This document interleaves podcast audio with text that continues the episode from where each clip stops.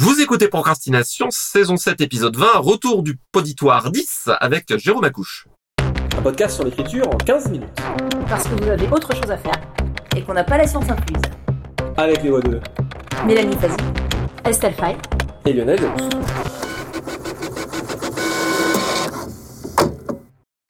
Eh ben, c'est déjà la fin de cette saison 7. Encore merci, comme hein, tous les ans, hein, pour votre suivi au long cours, vos retours, vos commentaires sur le podcast au fil de cette, mon Dieu, déjà septième année. Comme d'habitude, euh, on ne vous ennuie pas avec ça. Mais si vous aimez le podcast, n'hésitez pas à nous laisser une petite note sur votre agrégateur favori pour aider la découverte de celui-ci auprès des gens et qu'il pourrait être intéressant. Si vous n'avez pas envie de nous laisser une bonne note, mais que vous voulez en laisser une mauvaise, vous pouvez également vous abstenir et je vous propose d'envoyer le podcast à quelqu'un que vous n'aimez pas. Comme ça, ça lui fera les pieds. Et on va donc euh, reprendre un peu et dépiler, hein, euh, comme d'habitude, le sac de courrier de vos commentaires. Et en fait, on a, euh, voilà, comme je l'ai annoncé dans le titre de l'épisode, on a une grosse chance parce que dans l'épisode Se mettre à écrire, Estelle a parlé de donc Jérôme, bêta lecteur, également auteur de Lupus in Fabula aux éditions du Chat Noir. Jérôme a très gentiment accepté de répondre à la question qu'on lui posait et que donc on lui a transmis et il nous a enregistré sa réponse. Donc, euh, Jérôme, Estelle nous a révélé que tu ne rencontrais guère le problème de fait de se mettre à écrire, faisant usage de tous les intervalles à ta disposition. Notre poditoire est avide d'un retour d'expérience. Comment fais-tu pour te mettre dans l'ambiance de ton récit rapidement, pour retrouver où tu en es et vaincre la résistance? Bonjour l'équipe de procrastination et les poditeuristes, et merci de m'avoir sollicité afin de témoigner suite à l'épisode intitulé S'y mettre. Comme je m'en amuse avec des collègues de travail qui ont des enfants, je dis souvent que mon second métier, être parent, reprend quand je vais chercher mes enfants à l'école ou à la crèche. Mais quand vous êtes autoriste, un troisième métier se juxtapose aux deux premiers. Pour pouvoir s'y mettre, il faut déjà déterminer les différents aspects de, son projet de façon globale. Que ce soit son créneau, la taille du projet, l'aspect du projet et selon quel temps. Pour ma part, mon créneau de travail, d'écriture, c'est l'heure de déjeuner, c'est-à-dire que je mange ou très vite, ou sur mon poste de travail, que je n'écris que 3000 signes dans la journée, pour des projets qui sont des one-shots qui font entre 350 et 400 000 signes et qui me prennent 6 mois d'écriture pour le premier jet. 6 mois durant lesquels je n'écris pas durant les soirées, les week-ends et les vacances. Car en effet, le premier danger, eh bien, c'est le burn-out. Écrire 6000, 9000, 12000 signes serait un idéal. Ça peut convenir à certains. Mais comment tenir avec trois travails? Personne n'est là pour se faire du mal quand on écrit. Et bref, si Estelle conseille de ne pas se gripper, de se fixer autour d'un nombre de signes à atteindre chaque jour, pour moi, on peut botter en touche et déterminer un nombre de signes minimum que vous pourrez toujours atteindre, quel que soit votre état de santé ou de fatigue, tout en restant efficace sur la durée. Ce qui compte, c'est d'avoir l'impulsion joyeuse, d'entretenir l'envie de recommencer le lendemain tout en vous épargnant. Vous devrez être en forme pour assurer votre part de travail, celui qui vous paie, pour profiter de vos enfants et de ne pas être frustré par l'écriture le soir. Aussi, avec cette façon de faire, il faut, il faut se rendre compte d'une façon globale, donc c'est ce que je disais, de ce que cela implique sur votre rythme de publication. Moi, mon rythme idéal, ce serait un roman tous les deux ans. Après, évidemment, tout dépend de votre genre. Si vous êtes auteur jeunesse ou que vous écrivez des novellas, 150 000 signes, euh, ça peut être très bien pour euh, faire un livre par an. Mais écrire une saga d'un million de signes, il faut vraiment que vous en discutiez avec votre euh, éditeur si c'est envisageable suivant votre contexte. Dans Procrastination, Estelle dit que j'utilise tous les trous que j'ai dans mon emploi du temps. Et elle a tout à fait raison, même si le travail d'écriture n'est pas toujours le même. En effet, j'écris donc durant mon heure de pause déjeuner, mais durant d'autres laps de temps, je fais mûrir mon projet. Ainsi, je profite de mes transports pour faire tourner dans ma tête mon histoire. Que je sois à vélo ou en métro, durant ce temps, je me remémore ce que j'ai écrit et anticipe ce que je vais écrire. Je le fais aussi chez moi, en rangeant la vaisselle, en étendant le linge, en cuisinant. Il y a plein de moments où faire tourner votre texte dans votre esprit au quotidien. Le seul dénominateur commun, c'est qu'il faut être seul.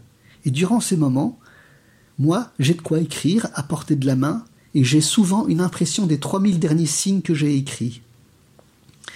Bref, j'admets que, que toute cette organisation, c'est toute une gymnastique intellectuelle. Mais c'est pour cela justement que je conseille de niveler par le bas le nombre de signes par jour à écrire, afin de garantir un équilibre entre production littéraire et santé mentale, mais aussi pour ne pas avoir à écrire quand vous êtes en famille. Votre esprit doit se reposer. Et pour le reposer, eh bien vous pouvez aussi rêver, vous projeter dans un prochain projet et songer à son synopsis. Comme le dit souvent Estelle d'ailleurs, se reposer, c'est changer de fatigue. Moi, en ce qui me concerne, je viens de terminer le premier jet de mon troisième roman, mais le synopsis du quatrième, il est déjà abouti. En ce qui concerne les fins de séquences d'écriture, je vais reprendre le conseil de Lionel, qui est très pertinent. Résumer en quelques mots ce que l'on va écrire le lendemain.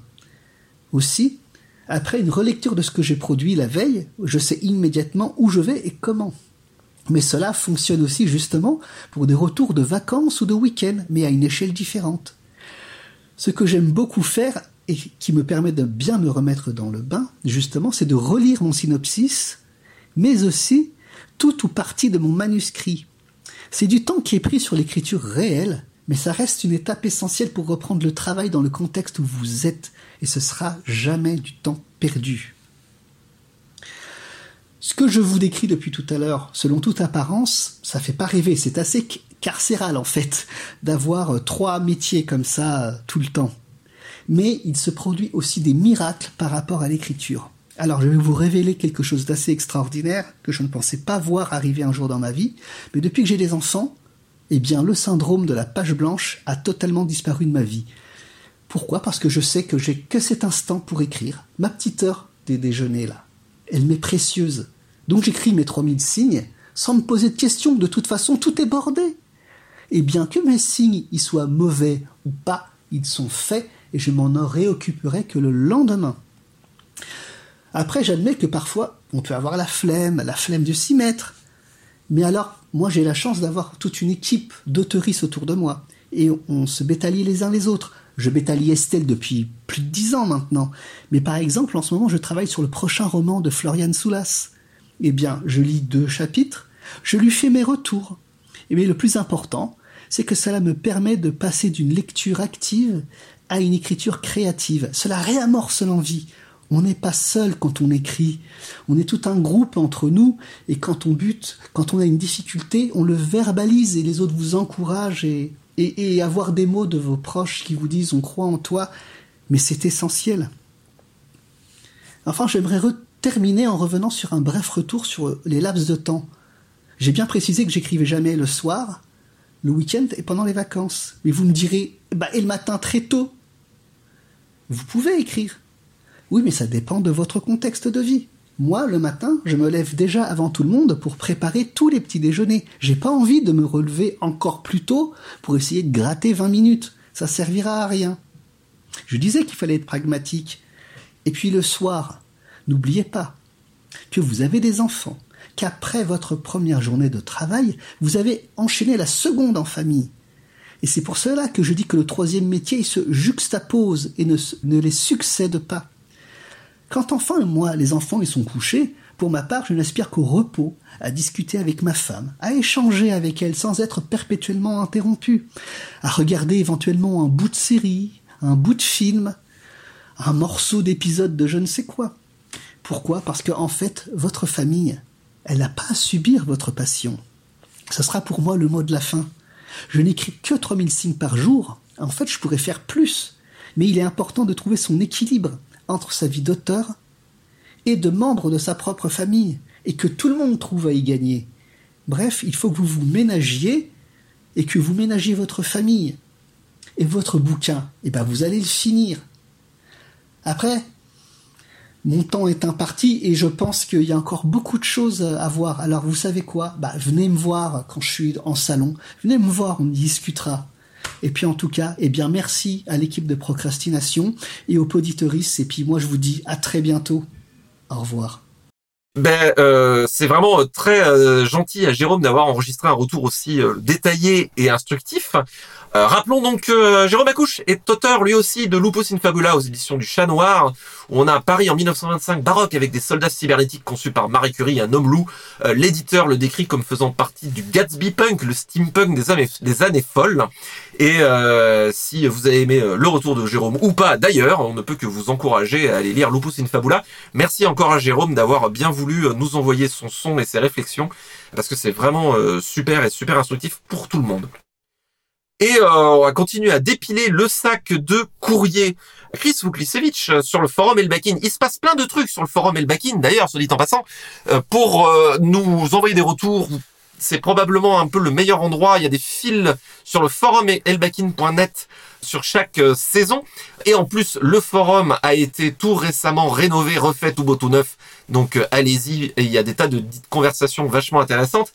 Euh, sur la quatrième de couverture, Chris disait sur le forum, je cite, un truc qui se fait très peu en France, c'est d'aller encore plus loin et de mettre une baseline sur la première de couverture, une quatrième de la quatrième en gros.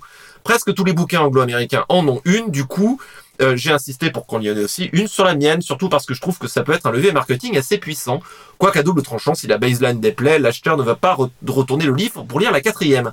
Je serais curieux de savoir ce que vous en pensez et si vous l'avez déjà vu faire en francophonie, si vous avez des retours sur son efficacité ou inefficacité. Fin de citation. Alors la baseline, euh, tout simplement, hein, c'est une espèce de phrase d'accroche en couverture, comme il y a sur les posters des films. Il ne savait pas que c'était la fin du monde ou euh, un truc comme ça. Je suis visiblement nul en baseline, en tout cas quand il faut les improviser comme ça. Euh, Qu'est-ce que vous en pensez Du coup, avez-vous vu faire en France et avez-vous des retours sur son efficacité ou inefficacité?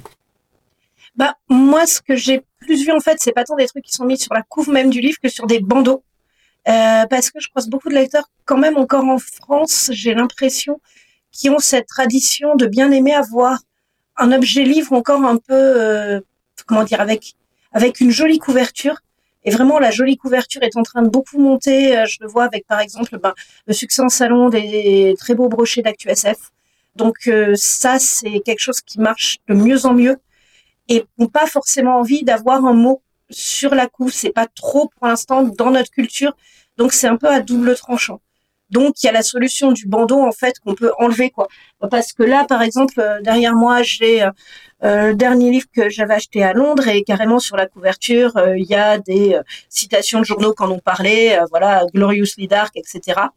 Et c'est sur la couve. Mais ça en France c'est plutôt réservé un peu à des romans encore plus de gare que ce qu'on fait en imaginaire, pour l'instant en tout cas. Donc c'est à double tranchant. Euh, alors là, euh, je trouve il, y a une petite subtilité, je trouve, qui est qu'en fait, il y a le blurb et la baseline. Le blurb, effectivement, c'est la petite citation de Publishers Weekly disant euh, c'est trop bien, signé tel journaliste en couve. En France, on le fait effectivement pas. La baseline, moi, je l'avais eu sur la trilogie Léviathan. Moi, je trouvais ça cool. Je trouvais ça sympa parce qu'effectivement, il y avait un côté affiche de cinéma que j'aimais bien, avec la petite phrase un peu, un peu mystérieuse qui est censée te donner envie d'eux. Sur les ventes, perso, j'ai pas l'impression que ça ait fait quoi que ce soit. En librairie, par contre, euh, bah euh, ouais, euh, j'ai eu la même la même impression. Et en tout cas, des libraires. Alors, c'est un retour qui commence à monter il y a quelques années. Donc, mais en tout cas, m'avait dit à l'époque que le bandeau, ça faisait une vraie différence en librairie. Et que bah on voit de plus en plus d'ailleurs des, des bouquins. Il y a la couve, hein, il y a le nom de l'auteur ou autrice et le titre. Et on a des fois un gros bandeau rouge qui te redit le nom en gros de l'auteur encore 72 pour dire attention c'est bien machin. En plus bah ça coûte cher à fabriquer donc je pense qu'effectivement il y a un vrai effet.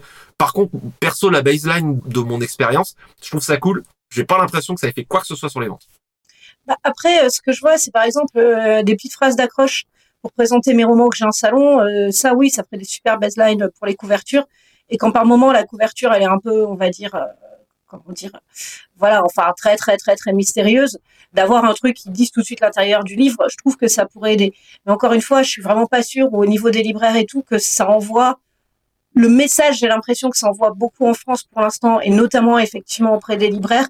Si c'est pas un bandeau, mais un truc qui est mis sur la couverture en plus, c'est un peu roman de seconde zone, quoi. Voilà, c'est donc euh, donc il y a peut-être des habitudes à faire changer. Euh, Moi, je suis pas contre, mais je sais que je peux pas faire changer un paysage à moi toute seule.